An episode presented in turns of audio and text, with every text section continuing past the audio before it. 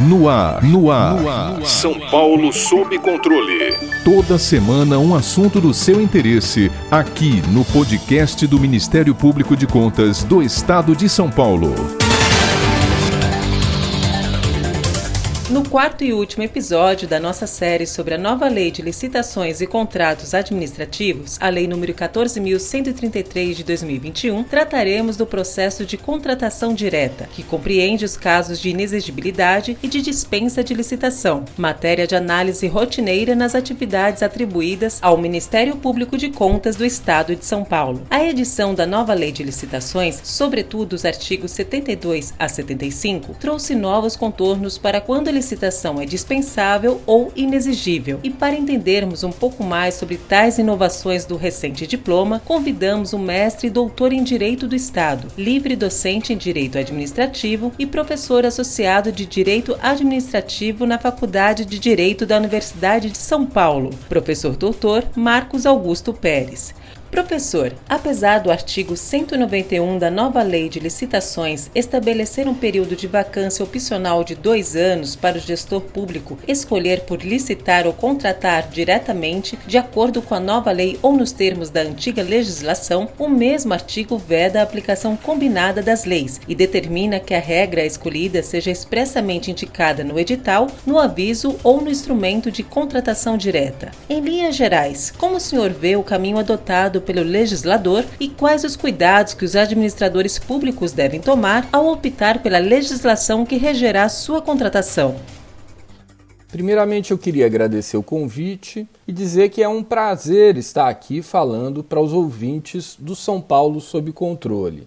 Veja, o artigo 191 da Lei 14.133, ele quis dar ao administrador público um período de testes da nova lei. Ao invés de fazer, como geralmente se faz, de estabelecer um prazo para que o administrador conheça a lei e somente a partir daí a lei se torna obrigatória, chamado vacatio legis, o legislador nesse caso ele inovou trazendo uma disposição a dizer que a estabelecer que a administração pode aplicar as duas leis, a antiga, a 8666, e a nova, a 14133, mas tem que escolher qual lei aplicar, não pode misturar as duas. O maior cuidado, então, é justamente esse que você mesmo menciona na sua pergunta: é não misturar os dois diplomas. Mas há um ponto que eu gostaria de chamar a atenção que tem a ver com o fato de que a 14133, em alguma medida, ela tenta resolver algumas dúvidas de interpretação da Lei 8666. Em vários pontos, a 8666 foi ao longo de toda a sua vigência, foi sendo questionada. Não se sabia se o resultado da aplicação da lei é para um lado ou ia para o outro. E a 14133, ela tentou em muitos desses pontos dar uma opinião certeira, dar resolver a polêmica, consolidar um tipo de interpretação. Então, pensem, ainda que vocês, administradores públicos, procuradores, optem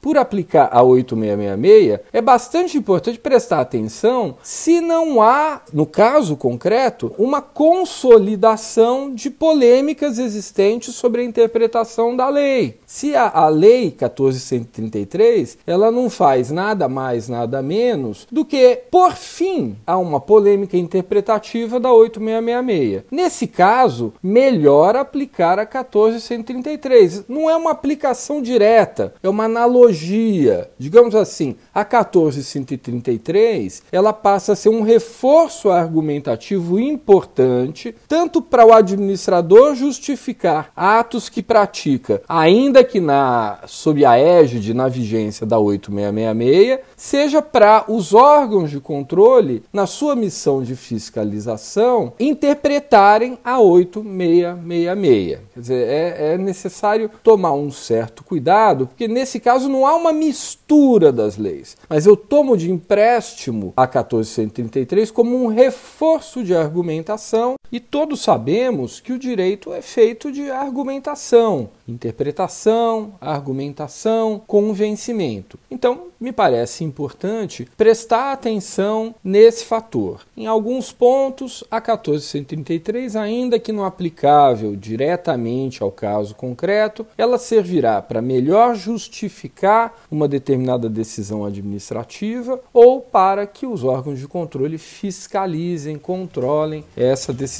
administrativa.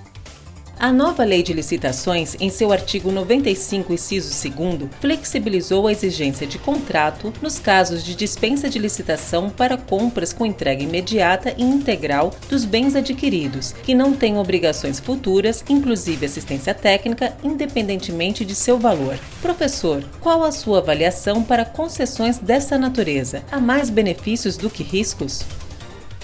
Entendo que o legislador, nesse caso, ele teve a intenção de simplificar a vida do administrador, de desburocratizar a, a, vida da administração pública. O legislativo brasileiro é formado por deputados e senadores, muitos deles com passagem na administração pública e muito sensíveis à ideia de simplificar a vida do administrador público especialmente naquelas atividades que, pela sua natureza ou pelo seu valor econômico, não devam ficar sob formas e cuidados tão rigorosos. Mas é importante observar nesse ponto que o fato de contratar sem a obrigação formal de redigir um instrumento de contrato não elimina os cuidados relacionados ao processo de contratar, não elimina a necessidade de justificar ou motivar a contratação em termos de objeto, padrões de entrega e valor. O legislador poupou o administrador da obrigação de redigir o instrumento contratual, o contrato na forma escrita. Só isso. Todo mais que a lei estabelece em relação a essa modalidade de contratação, especialmente quanto à preparação e motivação da contratação, vigora. A ampliação dos valores para contratação por dispensa de licitação e a delimitação de regras para sua aferição foram mudanças relevantes trazidas pela nova Lei de Licitações. Além disso, também trouxe regramento para o processo de contratação direta como um todo, conforme disposto em seu artigo 72. A fase interna para contratação por dispensa de licitação passou a ser semelhante à de um processo licitatório comum. Professor, para o senhor, quais impactos importantes a nova Lei de Licitações trouxe para as contratações diretas, seja por dispensa de licitação, seja por inexigibilidade.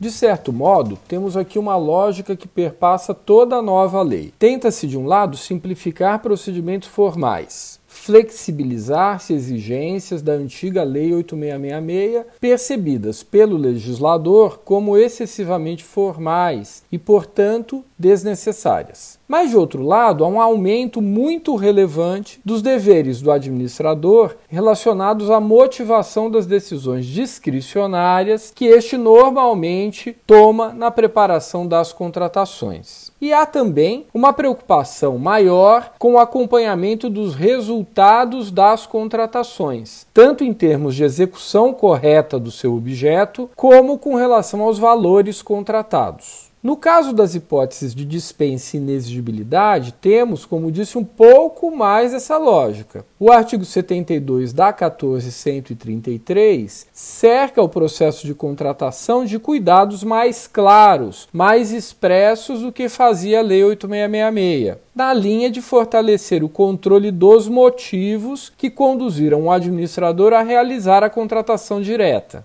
Ao lado dessa exigência, digamos, processual, flexibilizaram-se ou ampliaram-se as hipóteses de contratação direta por inexigibilidade ou por dispensa de licitação. O que, aliás, já tinha sido feito pela Lei das Empresas Estatais, a Lei 13303. Mas ao lado disso tudo, o legislador tornou mais claro e dessa forma mais rigoroso o entendimento a respeito do que é sobrepreço ou superfaturamento, no afã de flexibilizar os controles formais, burocráticos e aumentar os controles de resultado. A lógica da Lei 8666 era completamente distinta dessa. A 8666 importava-se mais com a licitação, com a forma e menos com a qualidade e a pertinência das escolhas feitas pelo administrador e os seus resultados. Estamos entrando em um mundo novo, talvez mais complexo, com a vigência da Lei 14.133. Mas a experiência concreta com a aplicação da Lei 8666 já não produzia resultados satisfatórios para ninguém. Creio que, de um modo geral, o legislador acertou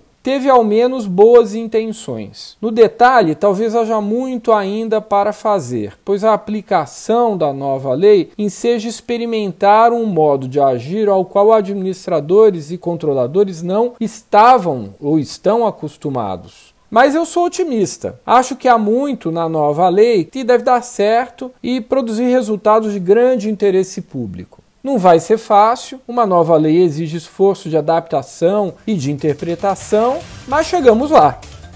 Para ficar por dentro de outras notícias do Ministério Público de Contas de São Paulo, siga-nos nas redes sociais ou acesse o site www.mpc.sp.gov.br.